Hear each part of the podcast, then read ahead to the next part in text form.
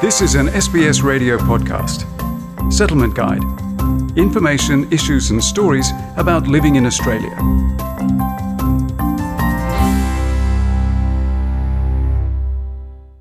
Managing bushfire risk to your home and family means being prepared. Experts advise that people who live in bushfire prone areas need a plan for an emergency. Fire authorities around the country are preparing for bushfire season. Captain Phil Townsend is a volunteer with the Country Fire Authority, CFA, at Keysborough Fire Brigade in Victoria.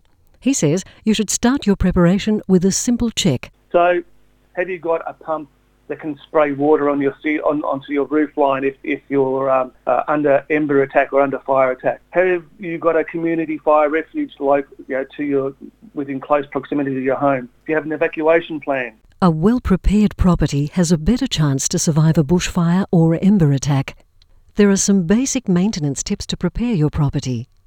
Clean your gutters of leaves and twigs. Repair the damage you can on and around the property. Attach a fire sprinkler system to gutters. Keep lawns short and gardens well maintained. Have hoses long enough to reach around your house. CFA's Captain Phil Townsend also stresses the importance of having an evacuation plan if you live in bushfire affected areas. What people should look at for uh, to make their home safe is clean the gutters out. You know, do that prior to summer starting. Clean the gutters out get any litter off the roof, small branches of trees, whatever, anything like that. Also, uh, long grass is cut down. Have an evacuation plan, as I said before. Make sure that everyone in the household knows your evacuation plan. Practice it if you have to. He says fire authorities in each state and territory offer a proposed evacuation plan on their websites. Victoria, we have a policy that's called Leaving Early as well. So that's called Bushfire Survival Planning. Now, on the CFA website, you can actually download a plan and you can actually formulate it for your own property. And it tells you actions leading up to the bushfire, actions during the bushfire season, actions leading up to fire risk days, and actions on the fire days. Having a ready emergency survival kit means having easy access to things that can help you if you need to leave quickly. Keep your kit in a waterproof bag in a location that is easy to get to and that the whole family knows about. Your emergency survival kit might include first aid kit with manual, important documents, valuables and photos, cash, ATM cards, credit cards, mobile phone and charger, medications and special requirements. If you are asked to leave, Captain Phil Townsend says follow the advice. I also wanted to say on that aspect, if you get someone knocking on your door and saying it's time to leave, we don't do that just as something we you know, we like to do. We do that because your house and your property and your life is in danger. If someone does come and say that to you and knocks on your door, take it for what it is and leave her. In Australia, bushfire danger ratings are issued during the bushfire season. On the days when the consequences of a fire might be very high to extreme, a state's fire commissioner may declare a total fire ban day. On those days, no fire can be lit in the open and all fire permits are suspended. CFA's First Lieutenant Stuart Matulis explains. Before you go into an area, you need to check the fire danger rating for the day.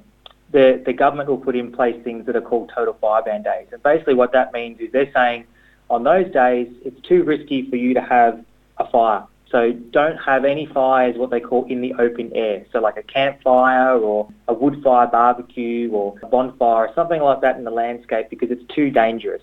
If the weather is very hot, dry and windy, a spark from campfires, cooking fires or cigarette butts can quickly spread and cause damage.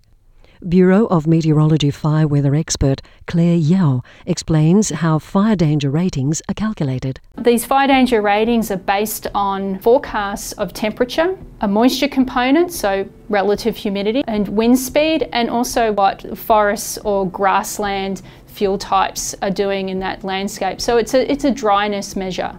Hannah Menezes is a nurse at Victorian Adult Burn Service. She says burn injuries are the most common among men aged 15 to 35, caused by flammable liquid being added to the barbecue. So 70% of our patients are young males. Um, we also see quite a lot of aerosol can explosions as well. So barbecue related incidents often um, People like to put accelerant on barbecues to get them sort of go quicker. So we see that that's quite a, a common story. If you or someone you know gets burnt, you should first remove clothing and jewellery, then apply cool running water to the burn for at least 20 minutes. Never use ice cold water. Hannah Menezes says it's the most efficient way of removing heat from the tissue and adds that having first aid knowledge is invaluable when treating burns. Um, I see burn injuries every day and I see the difference between those that do good first aid and those that don't. So I think it's imperative to, to understand first aid if you're going out camping. Visit your local rural service website for more information on preparing properties for bushfires. For more information on burns and their assessment, visit vic.burns.org.au. For language support, call the National Translating and Interpreting Service on 131450 and ask for your designated agency.